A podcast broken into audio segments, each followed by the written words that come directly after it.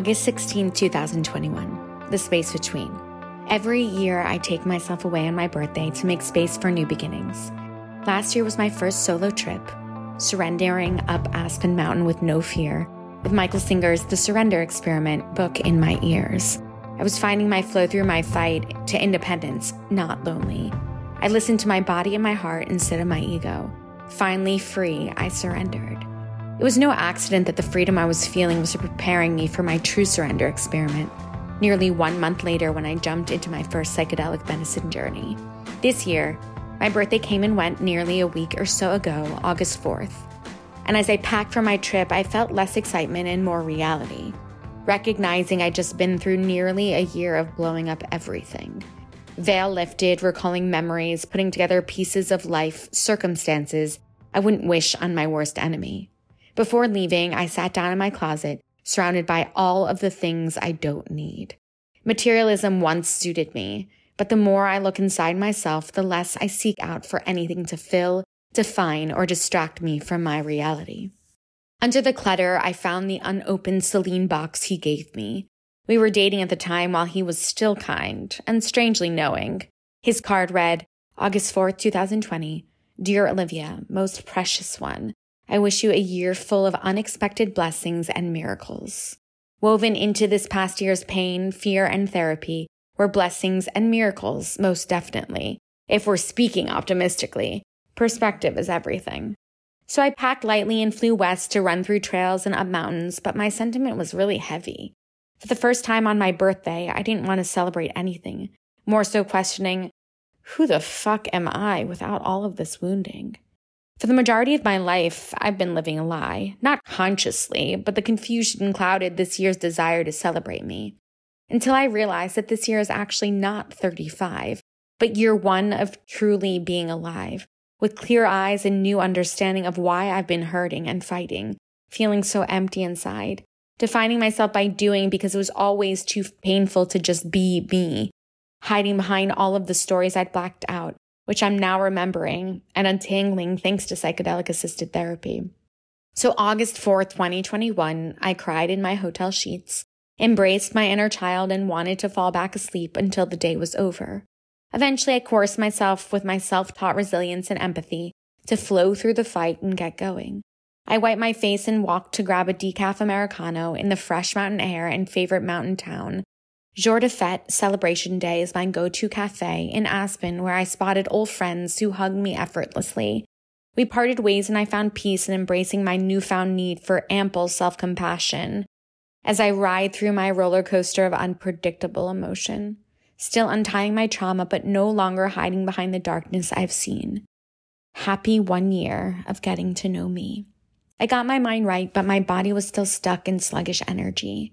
I ignored it and climbed up Aspen Mountain, grounded but still effervescently. New me no longer dissociates entirely and prefers to be present, no book in my ears to distract me, just trusting Mother Nature to carry me. And in the silence, my self inquiry shifted to the space between where I've been and where I'm going. I forever defined myself by doing, but now this new me is determined to do less and just be, but as a doer, I find myself frustrated in what that actually means. It isn't something I can conquer and demands a more subtle approach, which is quite challenging. That in between is where I found myself when I attempted to write my yearly birthday letter, acknowledging where I've been and my plan on where to go next. But this year felt like blank space to me. Sure, I'm proud of my courage and inspired to keep sharing, but simultaneously, I'm just getting acquainted with this new me. A gift, actually. My birthday wish has always been to be free. And all of this internal work, albeit gut wrenching, is literally setting me free. Free from the ego, from the persona I've hidden behind as a result of my wounding. But this blank space, it feels crippling. This year hardly flew by. It felt like it aged me a hundred times. But not once did I question why me. Even in the darkest moments of suffering, I didn't get lost in self pity or inquiry, knowing that life served this to me for good reason. It's now my choice to embrace the journey or continue suffering. I'm grateful for clarity. Most spend their whole lives counter correcting or suppressing. I know helping others is my calling. Sharing was undoubtedly the most challenging and gratifying feat I've accomplished in a while. That in itself is worth celebrating. But healing is a forever thing. My scars remain, as do the stories, and while I'm no longer running from nor defined by the memory, I will always be self reflecting. Apropos that the mirrors in my Box and Flow studios shared phrases that spoke to me.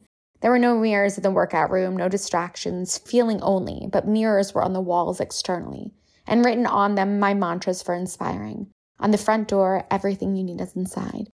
Upon entering, face yourself to free yourself. In the restaurant restrooms, show up or sit out. And messy is sexy. And the messy, raw, real Olivia is emerging shamelessly, no longer through the lens of PTSD, rape victim, assault survivor, woman, me. I know it makes some uncomfortable.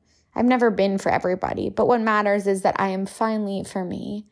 And I am finally, maybe, I am finally free. And with freedom comes judgment. People see you differently when you open up so vulnerably. I didn't have time to read your blog, but I was told you have a great story. I try not to get triggered by word choice, knowing that an acknowledgement in itself takes courage, but certainly wouldn't wish my great story on anybody. I just hope that sharing promotes others to face their own wounding. So, my last morning in Aspen, I woke up early and honored my inner little lady's desire for something sweet. I eat pretty healthy, nourishing, high fat protein, lots of greens. My body doesn't typically crave otherwise, but young Olivia wanted Paradise Bakery, where I frequented for ice cream as a child. I arrived at 6:30, second in line, spontaneous decision, without time to contemplate what I desired. The muffins were fully fluffy, staring at me, the smell awakening my entire body. But how could I choose one instantaneously? Banana nut, blueberry, lemon poppy, gluten free. I landed on banana, then changed my mind just in time, and as I waited for my decaf outside, I snuck my first bite. The warm, scrumptious delight deserved my focus entirely. I grabbed my coffee and found a bench across the street. I methodically flattened the brown bag on my lap, undressed the confection, spinning the muffin carefully until the wrapper was eliminated, piece by piece, tempted to devour the delicacy rapidly, but instead patiently built intensity before savoring the warm lemon poppy, even scraping the wrapper with my teeth and not wasting anything. The perfect bite, an ending to a trip spent introspectively. I love Aspen, but returning to Austin was even better. Escapism is nice, but I currently prefer feeling all my feelings. My homecoming felt confusing, though. I anticipated travel and then felt pseudo empty upon returning, again frustrated by the space between, again questioning my purpose post shitstorm, post suffering.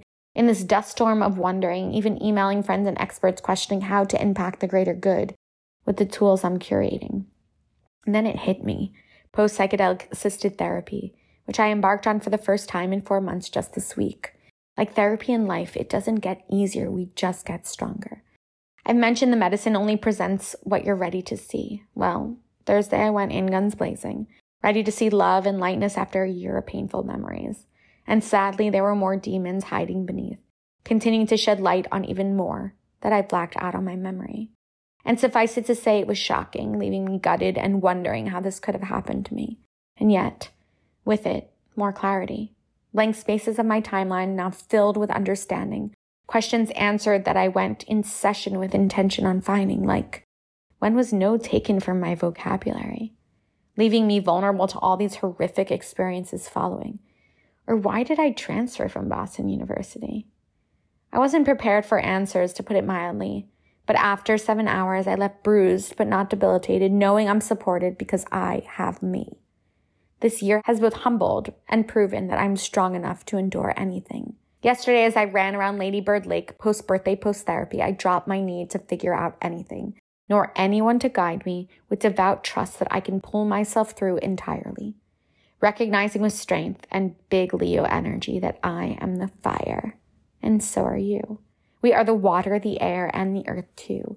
We are matter. We matter, and our stories matter the good, the bad, and the space between. I no longer run from my memory and no longer worry about where I'm going. My fire will continue to burn brightly because I am me, as long as I remember to breathe, pause, and just be. I finished my run and eliminated my questioning, clear that my wish for us all is to stand taller after we fall and continue being more who we are, void of the conditioning, shame, and self blame as a result of all of our suffering. I share my commitment with love and hope you'll agree. No matter how challenging life feels, there's always something worth celebrating. Flow through the fight. Love always, Olivia.